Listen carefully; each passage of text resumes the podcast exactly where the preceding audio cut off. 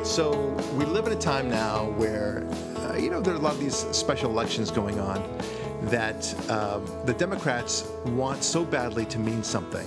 So recently, we've had special elections in Georgia and South Carolina, and before I think we had some in Montana, right? But anyway, you, you hear about these special elections, and they're supposed to be harbingers of uh, what's going to happen in the general election, whether it's in 2018 or 2020, and you know on the on the even year of the November the next year, that they're they're somehow meaningful. So recently there was this uh, special election in Georgia where a woman, Republican, was going against this uh, Democrat man, and uh, the, it was the most uh, most campaign money ever spent on a congressional election. Do you know the, the amount? Sorry, was it like a it was like a hundred? I don't know how much it was. 50 or 60 million dollars for a congressional race. And to put that in perspective, a congressional district is, you know, a, a parcel of a state. Not Right, a it's not a senatorial race, which is a Yeah, yeah. It's a little chunk. And normally those run anywhere from 1 to 7 million. Yeah. Uh, for a for a highly contested one on the upper end. Right, okay, so- a lot of times there are very little contesting going on because they're kind of set. So 50 million for a congressional district is astronomical. And to put that in perspective, a congressional district in America today is roughly a district of 600,000 people. wow. So if you're spending, let's just round it up to 60 million. How much is 60 million times 600,000 people? Well, it's not like Right. you know a thousand a person they spent.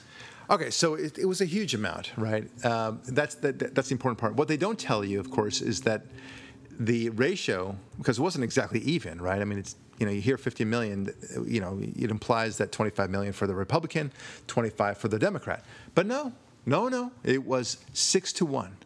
So whatever that uh, you know adds up to. And so by far it's the most spent by a Democrat, a Democratic Party. For the Republican, uh, you know, there was more spent on it for sure, but not necessarily the, the greatest amount for any Republican. And the Republican wins, uh, you know, very handily. I think by four or five percentage points, very significant, right? And and you can see, you know, we can talk about why they wanted to pursue this, they, because it was so important for them to uh, to have a win and to be able to say, you see, the, ti the winds of change are coming, and uh, the resistance is is you know right here. You know, here we are, at, and and Trump can start packing his bags now, right? As if this was the meaning of it, right? Same thing with South Carolina, which they also lost. Uh, but but so they, they lose it completely, and now all this significance just kind of goes bye bye, right? In, including all the money that was spent. Um, so I wonder who's laughing all the way to the bank now. But putting that aside, what I think is so fascinating about it is how they think that money is the solution to all things. You Right? mean This- like Windex? Exactly. Windex? Yeah, yeah. No, Yeah. he's uh, Ari's referring to an old podcast of ours, which uh, you know, Windex is the solution to everything. Uh, and money, they, they perceive that money solves every problem, and it's consistent. I'll give them that, right? For example, you know, you if you want. Uh, if you want to resolve uh, infrastructure problems and you want to have more social programs, well, just you know, cough up a lot more money, right? If you uh, if, if you want to have uh, you know fix the roads and everything, well, that's there's a stimulus for that. So stimulus, right? By definition, it's going to stimulate the economy. Never mind that it doesn't, but it's you know in their in their mind's eye, it does stimulate the economy. Same thing with the minimum wage, right? You give them money. Everyone gets the money, right? And then great things happen. Eh, But then they don't, right? And then they have all these government fund uh, funded programs that, of course, are just funded by money. And they all fail. Nothing ever works. Social Security, you name it, it's all a disaster. But the way they campaign reflects that same attitude, doesn't it? Right? You put a lot of money into it, and you win, right? And that's why they're so befuddled. Well, I don't get it. We put we pour six to one in money. We must win. That's the rule. That's what we understand. This is the way we understand the world to work. But it doesn't doesn't cooperate. So my liberal friends, my liberal listeners for that matter, and there are many of you out there, can I can I propose an idea that perhaps the, that there are other reasons and other things that work other than money? For example, um, the idea that an idea might work better, that people resonate to ideas not always to money, right? That's that's why Trump won. I mean, Hillary outspent him by by a lot. But Trump had the notion of making America great again. I, am not saying that he's right or that he proved it. On the contrary, it was about ideas, right? And his message was more palpable, stronger. It's the vision that they wanted, and they didn't have a vision. But they, they thought vision doesn't matter. All that matters is money. Vision was just window dressing. That was something that you do. You know, it's like uh, I don't know if you look, think of a building, and you you can uh, you know there are certain things that are pillars to the building, right? They're literally pillars, and uh, you know, giving examples because I that doesn't columns, and I'm looking at the ceilings and appropriate electric wiring and everything else, and then you have the wainscoting, right? Things that are just purely decorative, that, that are not important for the very structure of the building right? They think of ideas and messaging like, like a builder thinks of wainscoting, right? It's nice, it's a cute idea. It, it might help along the, the general appeal, but really what really matters is, you know, the money. money is everything. Money, money, money. And, and so it's no surprise that they consistently fail because they don't, they don't focus on the message first. They don't focus on the idea and they don't focus on what works right? If you, if you took the notion, because we know that, that what works is not government programs, not affirmative action, not minimum wage, and all the things we so often talk about. We know that what does work is when you pull government away from it, when you privatize, when your first order of business is, is thinking about privatizing where you can privatize. That's going to be good. Now, that doesn't mean that I don't believe in any government, folks. Okay, that's don't don't go there. I'm simply saying that more often than not, you, you should think: Is there a private mechanism to handle this or that problem? And very often, that private mechanism will be there. The go-to answer should be private enterprise as opposed to the go-to answer being public uh, funding. That's that's the key. All right, and and this is why you lose over and over again, and you're going to consistently lose over time. Uh, look, you know, I, I, and I know things change over time. In the next seven and a half years, uh, you know, the, there will be a, a Democrat probably probably in the White House simply because of the passage of time and the cycles that we have. But they're wanting it to be so different is it, it just it's very interesting to me. But you know, we really do live in a good time, Ari. I mean, it, at the end of the at the end of the day, all problems have been resolved, right? I mean, you know, we've contained ISIS. ISIS no, no longer exists. Iran is, uh, you know, they've given up their nuclear weaponry and everything else. In fact, they're, you know, they've become a fully democratic nation. And, uh, and, and, not only that, but progressivism itself has uh, been stopped in its tracks. Uh, most of the progressive leaders, including Hillary Clinton and Al Gore, have uh, come back and admitted that they, uh, they were wrong. They've even apologized for it. Uh, they want to do what they can, rolling up their sleeves to just make this country better, make the world better for that matter, to spread liberty. Um, North Korea, fortunately, has finally seen the error of its ways and decided that it too should join uh, the community of nations, as uh, is so often phrased. And uh, it's going to reunify with South Korea. I think that's totally awesome. And um, just virtually every single country has gone democratic as well. It's great. Uh, so we are in a good position these days. I mean, there's really, you know, it's it's sad because there really is no news for us to talk about at this point, right? I just, you know, what are we going to do? I mean, this podcast. I guess this is the end of the Lurie podcast. This no, is the, the final can, season. Now we can do the show you always wanted. Um, the sounds of chess. oh, but you know, we don't even need chess anymore, my friend, because chess is, is necessary for dealing with the issues of conflict. Okay, so now you can talk about There's no more chess, conflict. you can talk about what chess used to mean. yes, that's true. You could call it past true. chess. Yes. But you know, uh, but but of course, look, folks, we're we're talking in, in silly terms. Um, it seems like there's so much more to talk about than there ever has been very uh, very bizarre relationships going on with the, the Middle East, with with North Korea, uh, with China and Russia, and, and what's happening with ISIS. Of course, horrific stuff is going on. The progressive march continues to march on. They're undaunted you by reality, right? They're undaunted by what might work. They're undaunted by their own vicious and horrible history. Or well, their consistent losing streak. Yes. Oh, good point. mean- well, but, but, they, but see, they're undaunted because they don't look at history to see their losing I streak, don't remember. let alone the evil in their history, including eugenics and fascism and communism. How you can do all those three things, I, I my hats off to you. Really amazing. fantastic. It's- it's a really, it's an accomplishment. That's a resume builder. Like, what have you done? Well, I've uh, I've been responsible for communism. Well, that's interesting. That's that. That's really quite a lot. Yes, yes. Yeah. And fascism. Aren't, Ooh, yes, fascism too? Yes, yes. Really? I Yeah. thought that was right wing. Right. I, no, I'm sorry, my friend. It's, uh, it turns out that it's a godless, left-wing, progressive agenda. Oh. Yeah, yeah, it's true. Oh. I mean, it, it really is, folks. I'm not. I'm not being cheeky here. Progress, uh, fascism is the product of progressivism. It, pro- the progressives loved Mussolini. They loved him because he was a man who got things done. Okay, this is the progressive mindset. They thought uh, in the starting in the in the late 1800s and definitely um, blossoming in the 1920s, they felt that uh, this whole capitalism business and the U.S. Constitution it was all cute and well for its time, but by golly, we live in a modern age and, and era, and we should be moving forward with a strong man who's going to get things done. Okay, China for a day sort of mentality, uh, to quote Thomas Friedman.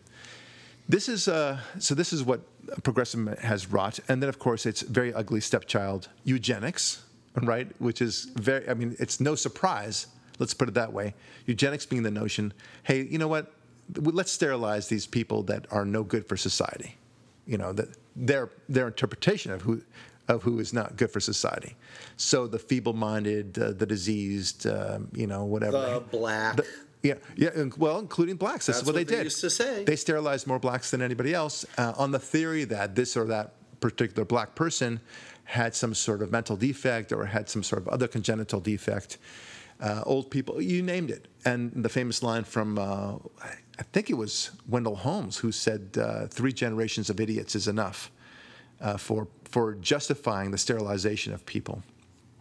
Um, but that, that's the, the horrors of progressivism. And there's plenty of other stuff too. But all in the name of being uh, progressive, right? To, to advance. The, the word itself is, is so wonderful. It's so kind. It's so thoughtful. You're progressing. It's, it suggests that you're somehow leaving an evil muck of the past and you're progressing to a more positive future. But the exact opposite is true. It turns out, if anything, we should be moving back toward more conservative principles. No, it doesn't mean that we want to move back to the Jim Crow laws or slavery, folks. Those weren't conservative eh. principles. Those were left wing principles. Bingo, right. Because we want to go back to conservative tra- traditional values doesn't mean we want to go back in time to live in the same same era of slavery and Jim No, Crow. No, we want to go to the 1980s, not the 1880s, not the 1840s, Right. the Yeah. 1980s. 1980s was good.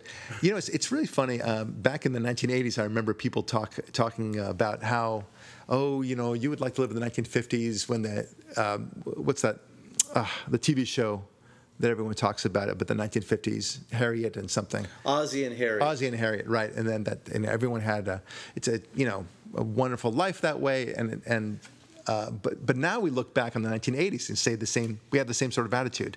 If only we were back in the 1980s. That was a time of America's great virtue and good conservative principles, and they'd be right. Um, but anyway, so uh, you know, we were tongue in cheek about how everything is is resolved, but of course nothing is resolved. The the reality is that um, horrors keep on abounding, and the only thing that will stop it is uh, conservative mindset, conservative principles. They always work. We, we know it, and so we spent thousands of years developing these things. We know that the less the government is involved in your personal life, the better it is for you and your family, and for that matter, it's better for the nation as well. And for that matter, it's better for the international community as well.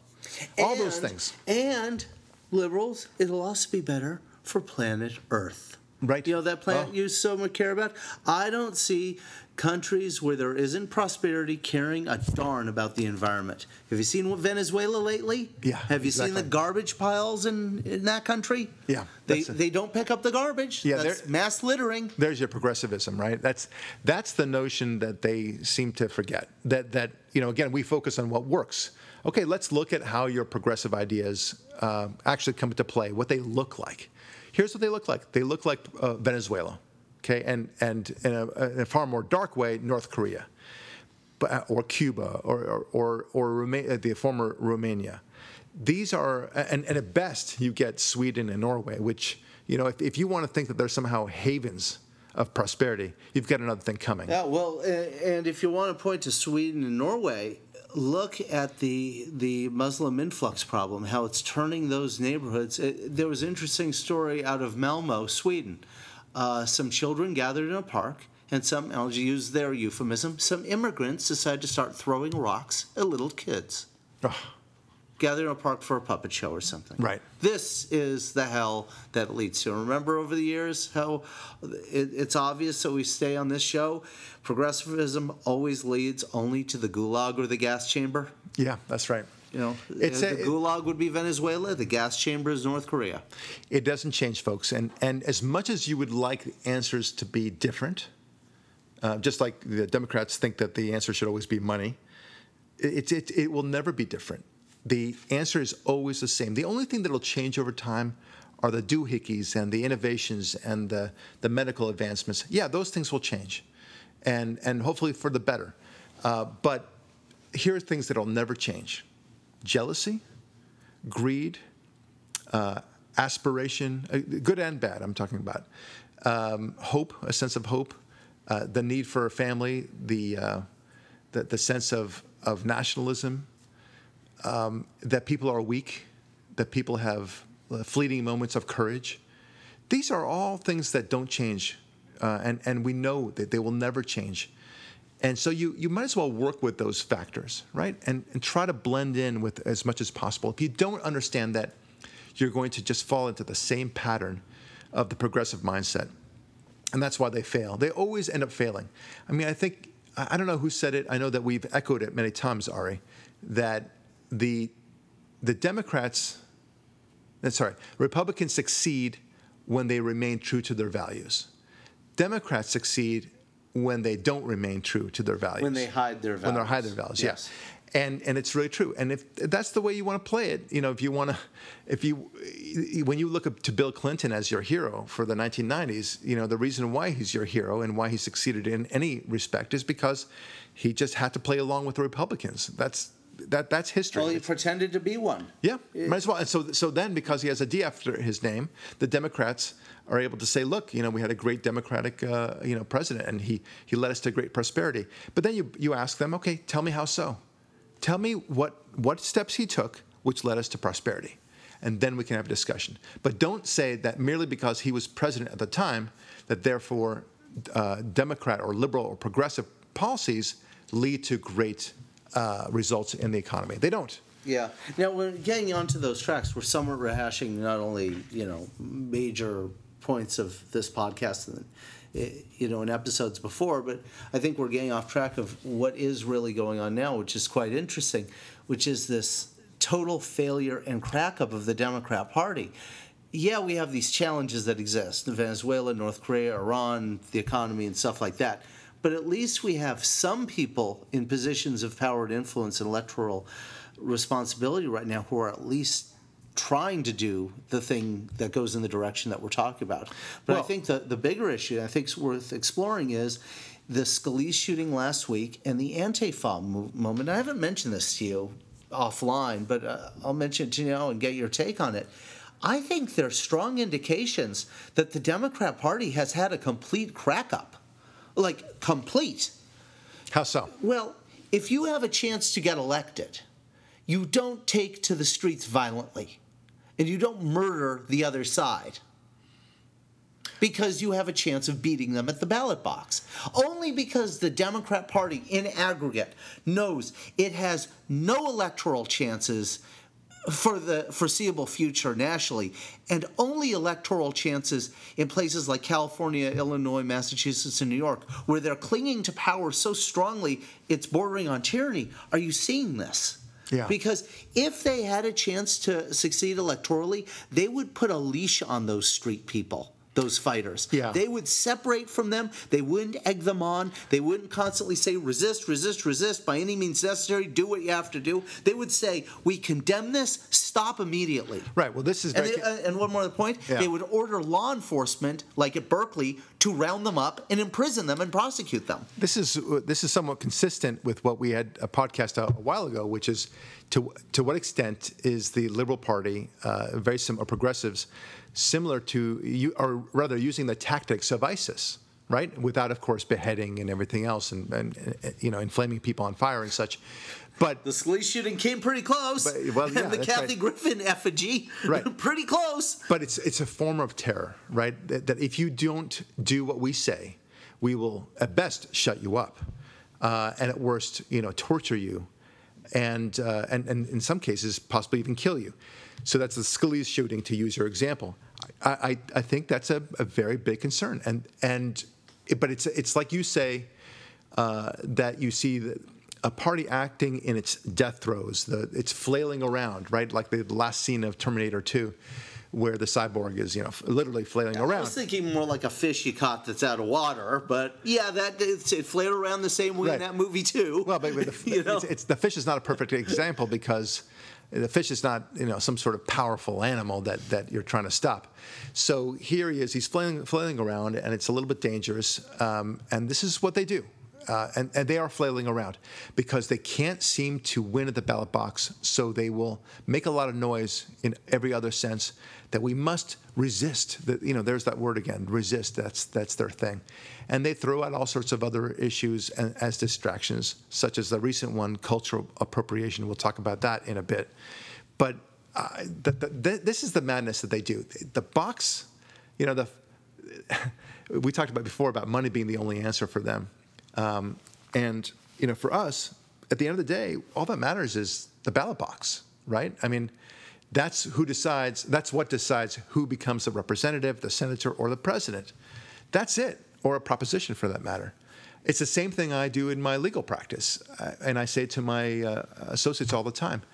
Don't worry so much about what opposing counsel does, how he thrashes around and swears at you, or even writes you a nasty email or letter. That doesn't matter. Nothing matters. All that matters is what the judge says in court or what the jury might say if there's a jury. That's it. Okay, so just if they're going crazy on the phone, first of all, take it as a sign of weakness on their part. And then say, listen, when you can control yourself, we can talk. But right now, you can't. So let's, let's just hang up the phone right now. And you hang up the phone and you walk away.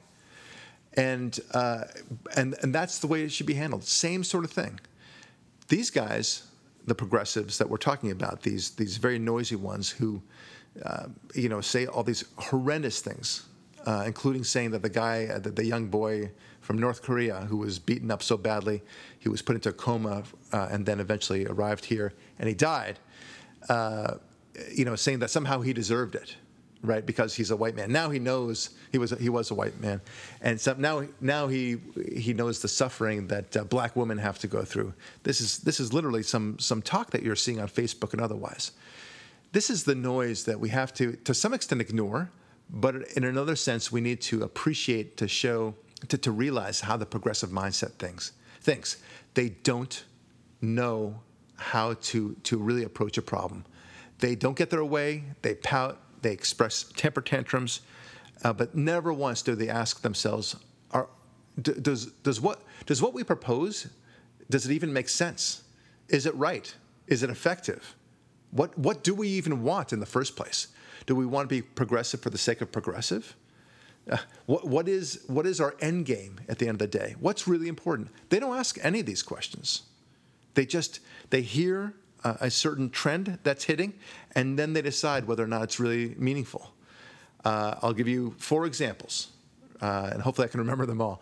So the, the most obvious one being the gay marriage issue. You know, people that only five years earlier would never even think that that two men getting married would be a possibility are suddenly very, very passionate about the issue. And right? when you say that, you mean they wouldn't even consider supporting it publicly because they thought it was like Bill and Hillary Clinton, the Defense of Marriage Act. It was an absurd concept. It's like saying let's let's have two rocks get married. What's the point, right?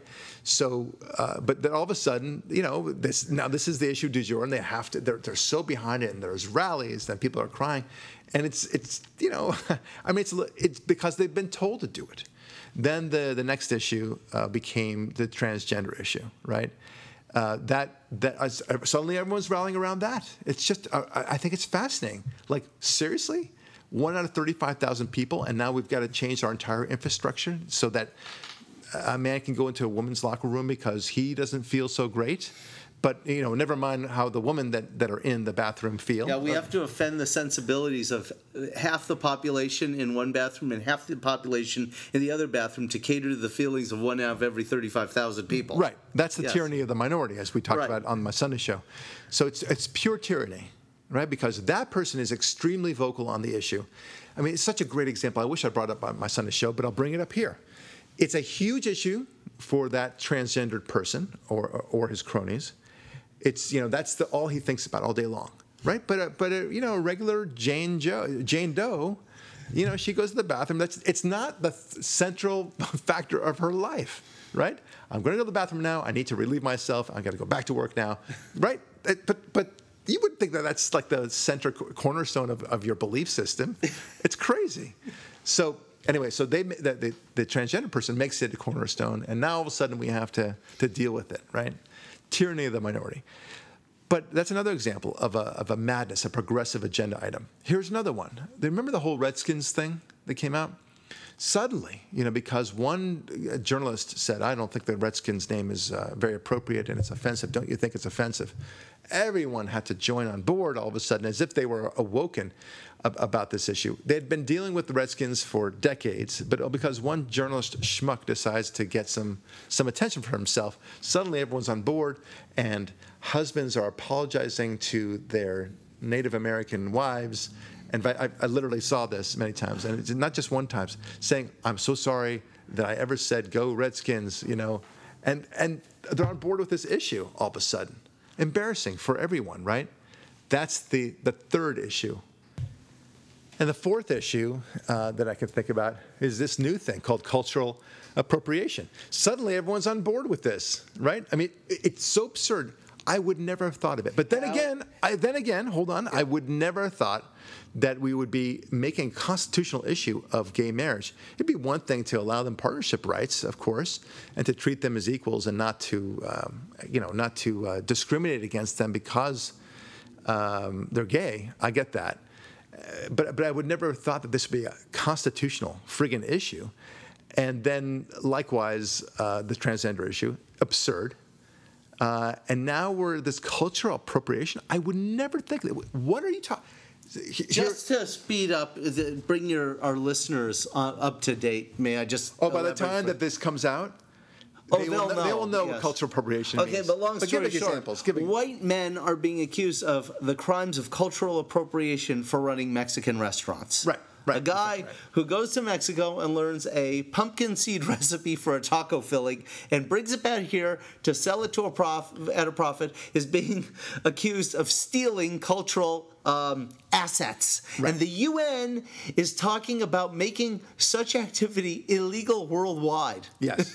So, Right, In other words, no, no, no, no, no. You can't uh, appropriate uh, a recipe for lasagna until unless you actually are Italian. Right. You can't make a gumbo unless you are actually of uh, Creole extraction.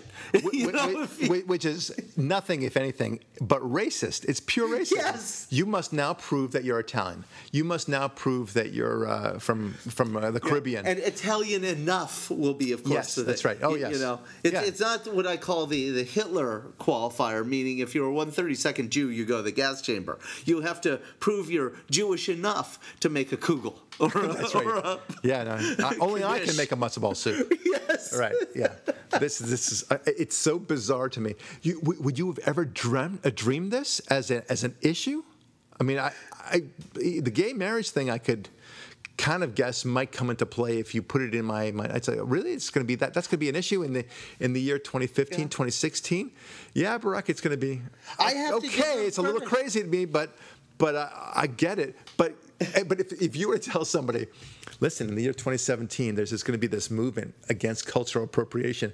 What you talking about, Willis? You would say, and then they start describing it. Well, it basically means that if you're a white guy and you're you've got a truck, you know, one of those restaurant trucks that you you know dish out a meal uh, during lunchtime, uh, and you're selling uh, tacos and such. Nope, no, ma- eh, no mas, mas. as they say. In fact, you shouldn't even. I think you shouldn't even be speaking Spanish, right? Because you know that doesn't. Does, that's a language doesn't that doesn't belong belong to you, you. right? Yeah. So, uh, and, and, and by the way, it's not just uh, Spanish stuff. It's also the whole. I think Scarlett Johansson had to uh, Hoop earrings.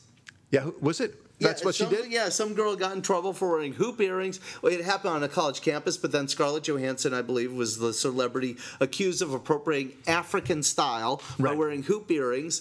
Um, yeah, basically, anything. It's. We've talked about it, I think, a few weeks ago about this concept that if cultural, if culture, a cultural. Um, attribute isn't worth, if you will, appropriating, aren't you making the admission that that piece of cultural hardware or software is worthless? Well, of Because course, don't we? Uh, why else would the Irish eat Jewish corned beef unless if it didn't suck? Of course, of Right. course. It, it, look, it, it, what's the expression? Imitation is the highest form of flattery. Yes, Right. So exactly. Uh, you know, you know, consider yourself respected and and uh, thinking that this is really cool stuff. If you're going to wear a particular, I don't know, I, what, what do you call it? The, the various different kinds of hats of different cultures, right? There's also one woman, a, a white actress, who wore a not a geisha outfit, but the classic. Um, uh, woman's uh, Japanese attire. I forget what they call yeah, it. kimono or something. Yeah, something like that. And and she was accused of cultural appropriation. Couldn't you accuse Miley Cyrus in that awful incident a few years ago when she twerked that she culturally appropriated a, an important dance move out of the street culture of the African American course, of community? course. It gets I mean, the, it, it could go anywhere with this. It gets it, it's so absurd and so silly, and it begs so many questions. Among which are like, really, this bothers you? Right? Well, why are you letting this bother you? How could you possibly be get upset about this?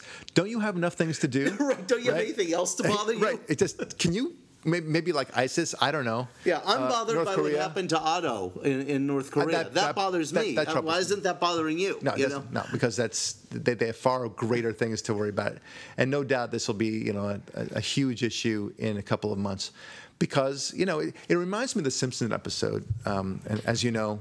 Uh, we lead we lead our lives in terms of the Simpsons references, so that's that's important to us. You're you're a Simpson. I'm a South Park. But when we combine both like a Venn diagram, we cover everything. Right. So All right. So there's an episode where you see these, uh, you know, big fat cats uh, in a boardroom deciding that uh, the profits are low for the greeting card company, right? So we need to we need to think of something fast, like a new holiday or something, uh, because you know our sales are, are plummeting. So they just got to invent a day, right? So they had Secretary's Day and all this, and, and so uh, we need something new, and so they said, come up with an idea and come up with a fast. And well, what, sir? What, what kind of ideas do you have? I don't know, uh, Love Day, or, or but nothing, eh, nothing la- lame as that, you know. so they, they, they nod their heads, and like, the scene cuts to the next day where it says, um, you see, you see Marge and Homer in their living room, and they're hanging up ornaments, and she's saying "Happy Love Day," right? And so I bring up The Simpsons because it's so classic in the way uh, that it's it's they don't realize they're being fooled the same way. You know, you you you watch what Facebook uh, phrases are out there. It's called trending, right? And suddenly it's this uh, cultural appropriation, and they're all talking about it because they have nothing else to talk about. How about talking about your your kids and how to how to best raise your kids? How about talking about getting drugs off the streets? How about talking about uh, fighting uh, vandalism and graffiti and and uh, improving the schools? No, no, no. They're far more interested in making sure that you don't eat spaghetti, right? Because you're not Italian enough. Oh, wait, the Italians appropriated the pasta from the Chinese. Yeah, ancient cultural appropriation, don't you know? and America, Oh, man. mom, baseball, apple pie.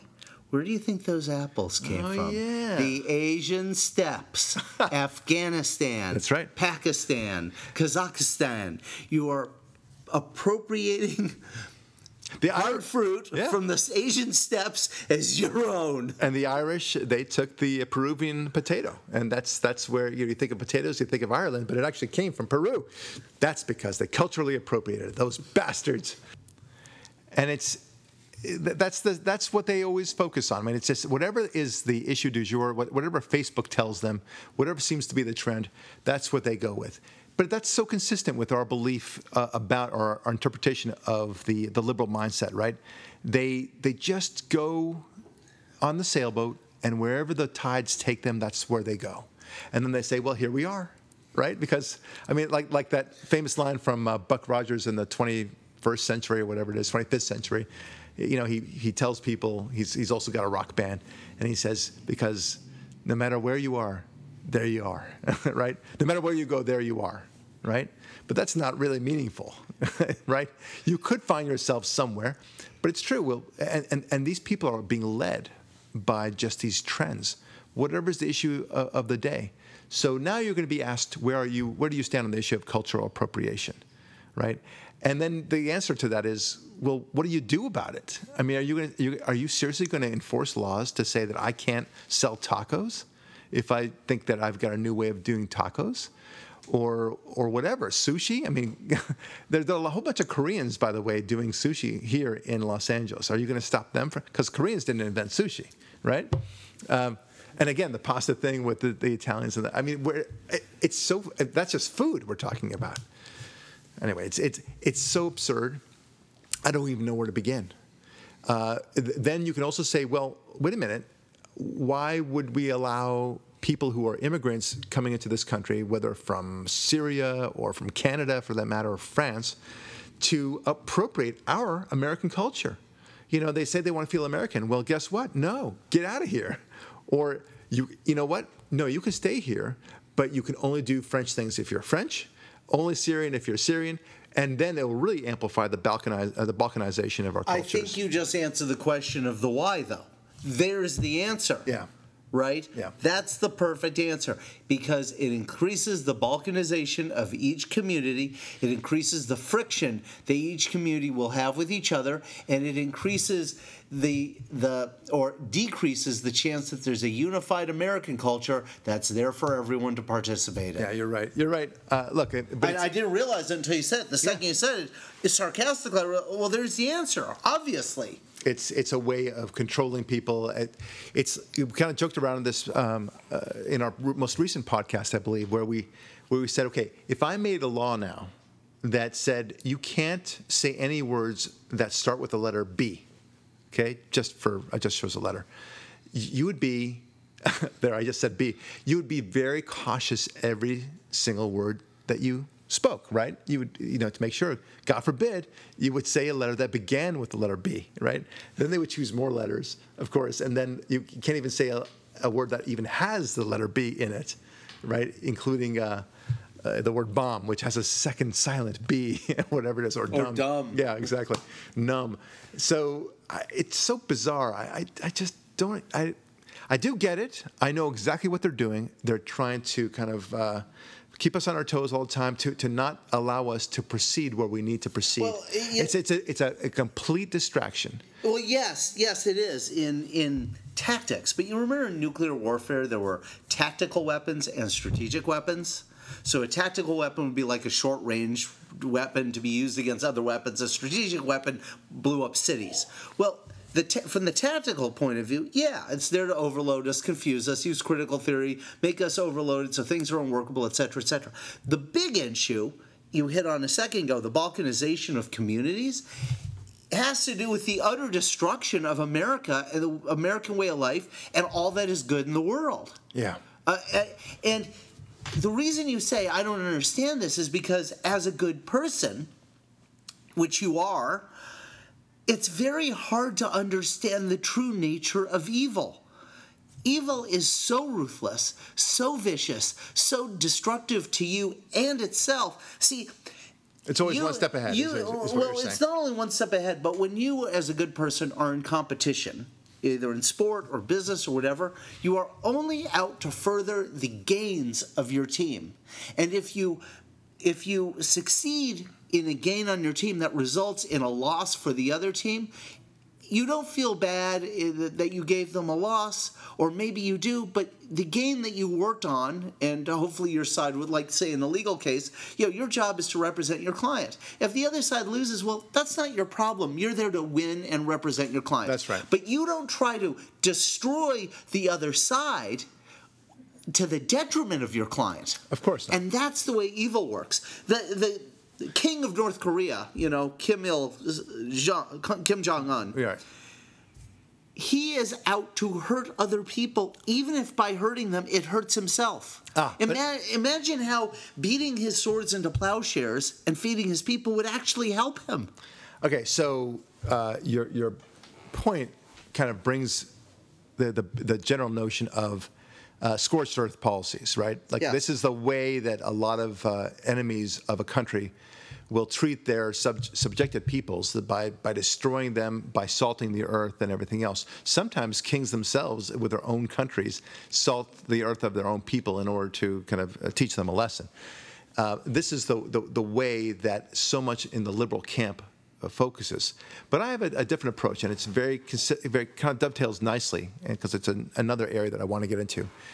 Um, I, I was talking with, um, I'm teaching my son a lot in terms of the history of the world, and we're reading this great book. It's called The Story of the World, and it's got five, uh, four volumes. It's really excellent. I recommend it to anybody who has a child uh, between the ages of six and, and 13. Really awesome stuff. And we learn a lot about uh, the Romans, right? And we learn about the Visigoths and the um, the Huns, and um, uh, the Vikings, of course, and the Vandals, and uh, just so many different groups of barbarians. You always hear that expression, "barbarians at the gate." And and what what they did is they would, you know, and, and for that matter, tribes would take over other tribes because they would want to steal whatever those tribes had had uh, made and prospered with, right? And now, you know, you raid that village. Appropriating. Yeah, so they they made this village, right? And uh, sorry, they made this village. They made the, all the and now all of a sudden, here comes this horrible clan. Maybe it's, whether it's the Vikings or the Huns, and they just rob it. They pillage it, right? And my son says, "Oh, like liberals." And I thought, that's that's brilliant. That's exactly right. I never thought about it.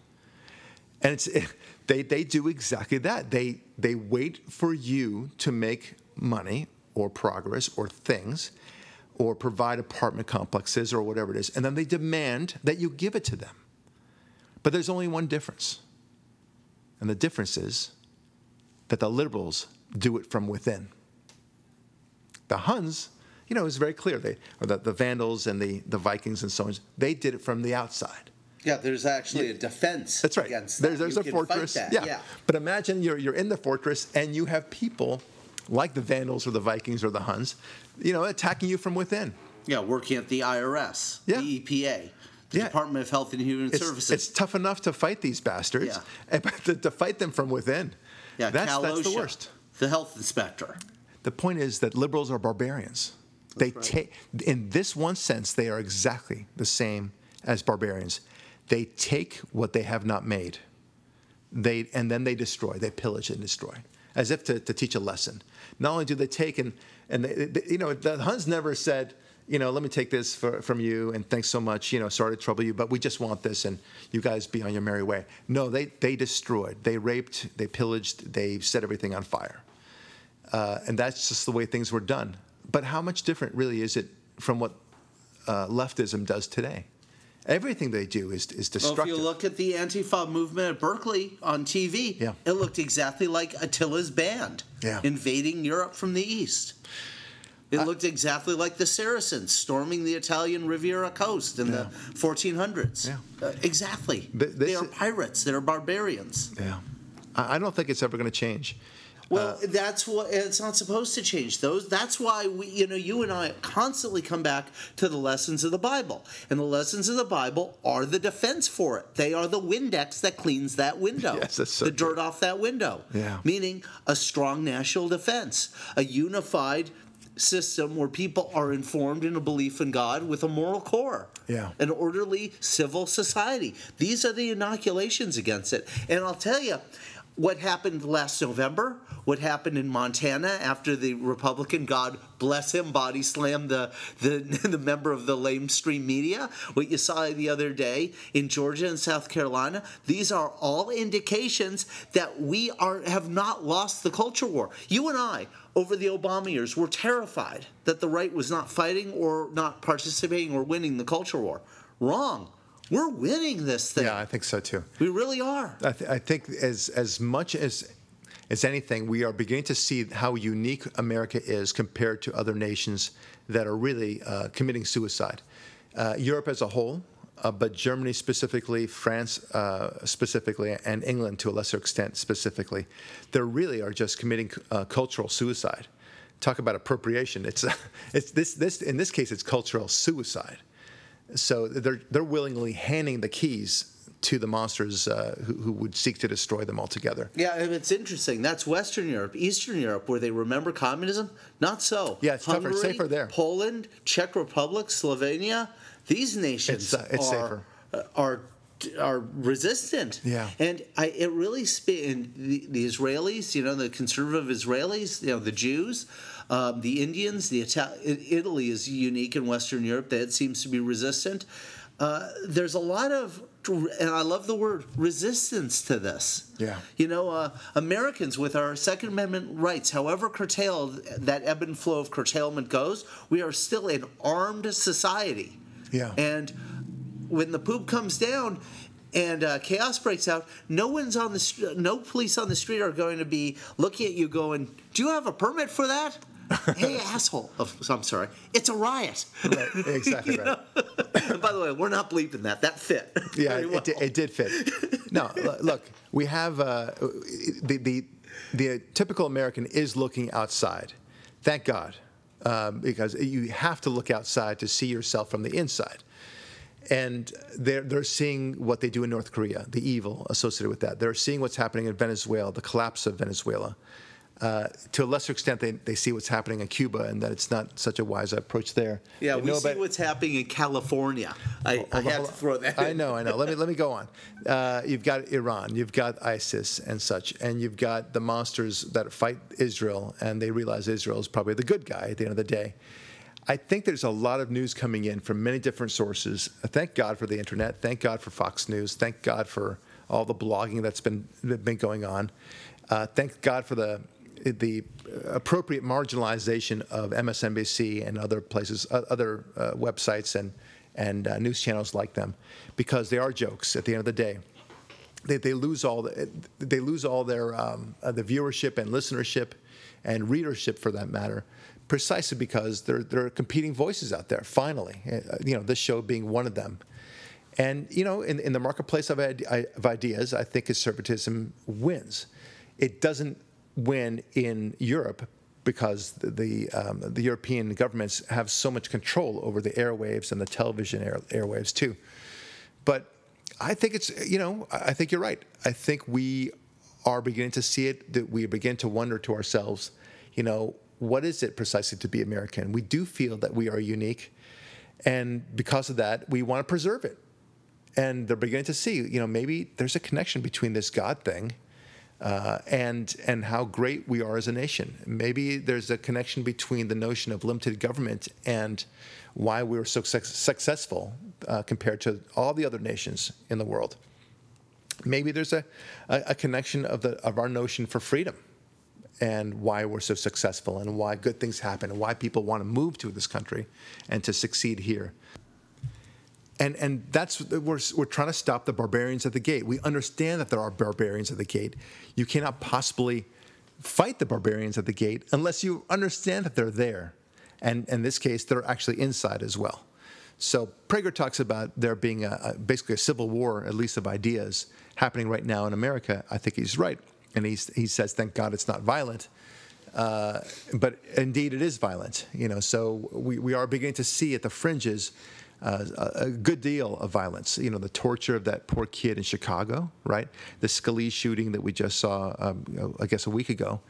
Uh, and don't forget all of those riots. And all the riots, the yeah. end of the years Yeah. of Obama. Right. From And- Trayvon on. Right, the Black Lives Matter movement, the mood- movement that you're talking about. Uh, and then, and then, if you're lucky, you, you, you know your speech will only be shouted down. you, you'll be, you know, chased out of the, the podium or off the podium. this is this is um, this is the way they think, and we are recognizing that these barbarians are all around us, and uh, we are beginning to fight back. I think we're because we're recognizing it, and I think the Scalise shooting. Uh, and it wasn't just him; there were others who were hit too. Thank God they weren't hurt and, and maimed in, in a way that that he was. Uh, but that was a real, it was a battlefront. And it was an ugly, ugly uh, veneer. Not once did, you know, after they appropriately said, uh, you know, gosh, we got to call for unity and such like that, that's all they could say. But they realized this was one of their own. This was an ugly thing that they had to deal with. And they wanted to push this off as quickly as possible.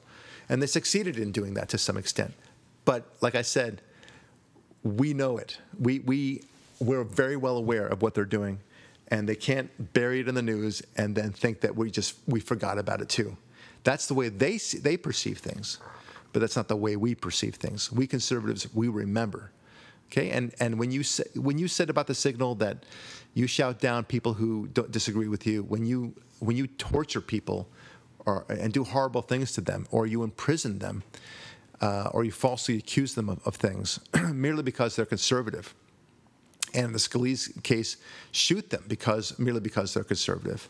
Uh, you've got, you know, you, you've got egg on your face, and you show the true nature of the progressive mindset. But I, I loved what my son, uh, that that parallel that my son brought out. It was brilliant, right? He just said it out of the blue. Yeah, like liberals, and somehow he made that connection. Uh, I guess it was something about the, the the notion of taking what somebody else has made he, that resonated for him. How about we simplify it? How about just good parenting? Right? Thank you. I appreciate that. It's uh, no, I, I, consider myself a very good parent. I really do, and I and I'm I'm proud of uh, my kids. I can't wait to see my kids every day. Uh, but they they understand it. They get it, and they, it and conservatism. What I love about it is that it's not hard to explain to a child. Right? Uh, liberalism is also not hard to explain to a child uh, but you, you've got to explain it one way or the other. And, and, and the liberal listener will say, come on, you're brainwashing your kid, as if they don't brainwash their kids, first of all. But um, no, I'm not. I, I simply show them what's what.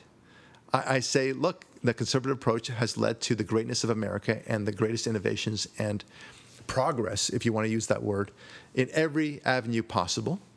Uh, whereas liberalism has uh, actually totally deterred the progress that they that they proclaim to like, including uh, you know avoiding pollution and so on. Uh, but okay, whatever you like. Yeah, I mean it's so simple. When uh, I, I, teach my kids, and it's similar to yours, but you know a little different. It's you know when we drive by a successful business or company, we go, "That's conservatism." Yeah. When we drive by the blight of a homeless shanty underneath a freeway overpass. I go, that's the result of liberalism. Yeah. In one way or another. That even if you aren't going to say blame the way that particular homeless individual got to where he is under that overpass, the way the church has been disempowered to providing solutions for people has led to that person not being in a shelter. Yes, very good point. Very good point. The church has been disempowered. I think that's a good way of putting it it's been relegated to uh, to some sort of corner, and uh, it's been chastised, and it, and the church can't do the things that would otherwise make a, a society a pleasant place to live in. Uh, here's another easy way to explain the differences between conservatism and liberalism. Go to any major city where liberals have taken over, which unfortunately is most major cities, but not all of them, right? And and ask, okay, let's see what it looks like, right? It's it's a little bit like I don't know, uh, you know, if you were to put uh, raw meat on a table, on a kitchen table, right, and leave the uh, the house, you know, for three weeks to go on vacation or whatever, and leave the temperature uh, high, right? I don't know if you're going to look forward to coming back to the to the to that your apartment, right? To the flies. Yeah, it's such. Yes. You'll be lucky if it's only flies, right? It's it's going to be it's obviously it's going to stink. It's going to be all sorts of rodents will be involved, and it, will be very dangerous stuff. Um, so that's what happens. So so the same thing happens. Like, okay, listen, I plan to take over the city of say Detroit, okay, and I'm going to take over for 50 years. Just give me the keys, and uh, come back in 50 years and let's evaluate. And I'd say, I'm not so looking forward to coming back here in 50 years because we do have that. It's exactly what's happened. We've come back now in 50 years. And the difference in Detroit, which used to be one of the most thriving cities in America, one of the most successful cities, one of the most growing cities, now has, has is a city that is synonymous with decay, crime, blight of every kind, and a decreasing population. People are just running away from it. Stores are boarded up, homes are dilapidated and abandoned, uh, and crime, of course, is beyond belief. So, how you can consider that, you know, a good thing, you know, that liberal, it's a it's a great projection of liberalism. I don't know. Oh, but Barak, you say uh, Detroit is not a good example. It's uh, there must have been other factors involved. To which I say, okay, tell me. they won't be able to come up with them. P.S. it's virtually true in every other city that the liberals have taken over. San Francisco, I think, is a, a really crappy place to live. Uh, I've been to, you know, I lived in Hawaii for a while. Uh, I I went back there about a year ago, uh, two years ago now, and saw it, and it's so run down. I had not seen it in 10, 10 years, and it looks. Nothing has changed. Nothing has progressed. There's no new buildings. There's no cleaner place. It's just the same old rundown place. The weather is great. Can't deny that. Yeah. But, but, but, that's like, it. Just like Santa Monica, they now have a huge homeless problem. Yeah. Well done. And then they'll argue, Ari, that you know, well, wait, wait a minute, that's a function of the big cities because you know, big cities have a lot of people and there's a lot of, you know, infrastructure and such like that. They, it, it's hard to, to manage Barak. That's what they'll say, and we'll say, okay, response to that is easy. New York City, New York City, you know, in 19 in the early 90s, was taken over by a Republican mayor, Rudy Giuliani, which turned around that city, you know, completely and it became one of the most fantastic cities to live in. Crime went down so much that it was no longer in the top 50 da- most dangerous cities. In fact, it was like I think in the bottom bottom of the 100 most dangerous cities. It was a great it, it was a great city. Now, of course, when they have a new Democratic mayor back in, in action, crime is going up. Correlation is very strong, my friends. It's you know you, you may love Democratic and liberal policies. I get that. But understand that they have consequences. Don't fool yourself to think that they lead to less crime or less blight. You still may like it, I get it, but understand that that is the price that you pay for these policies that you like, okay, whatever they may be, because they're, they're totally out of focus and everything else. Look, uh, uh, the, the whole notion of bar- uh, barbarism is a very good one. Um, the, the, and something that I so genuinely, it was such an epiphany to see that this is exactly what they are. They are barbarians at the gate that simply want to take what you and I have made, what uh, p- people of any success have made. Let other people make the, the, the good stuff and then demand it for themselves for free. Give it to me for free. The Obama phone is such a great example of that, right? the uh, it's an iPhone that somebody else made that took a great amount of ingenuity to do and now you have you have an obligation to give it to these people for free. That's that's the way it is.